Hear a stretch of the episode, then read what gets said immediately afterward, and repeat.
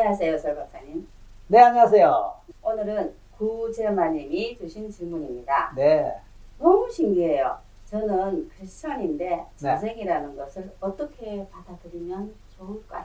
이런 질문들 실제로 참 많이 받습니다. 전생, 윤회, 환생 이러면 불교에서 하는 얘기가 아니냐.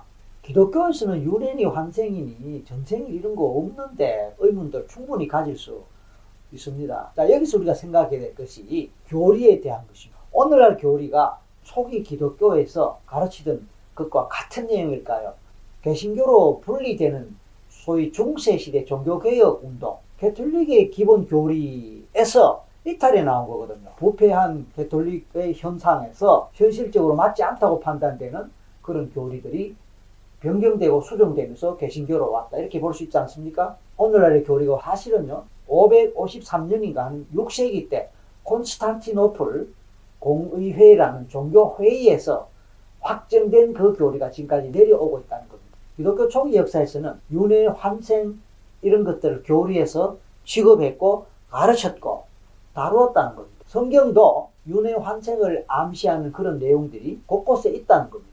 다만 교리가 바뀌면서 해석도 달라지고 시대와 문화에 따라서 또는 언어에 따라서 번역이 조금씩 달라지는 그런 부분들 때문에 변경이 있었다. 더 궁금하신 분들은 검색해 보시면 동영상도 있고요. 그런 글들도 많이 있습니다.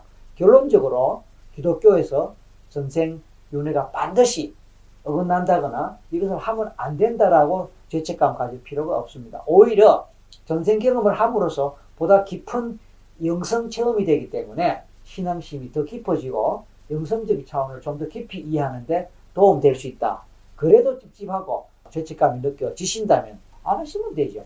종교 이야기는 언제나 조심스럽습니다. 자, 오늘 제 설명과 말씀이 도움되세요? 그러면 어떻게 하라고요? 좋아요와 구독하기와 댓글 그쵸? 구독하기 꼭 눌러주시고 좋아요 그리고 댓글 부탁드립니다. 감사합니다. 네, 감사합니다. 오늘도 좋은 하루 되십시오.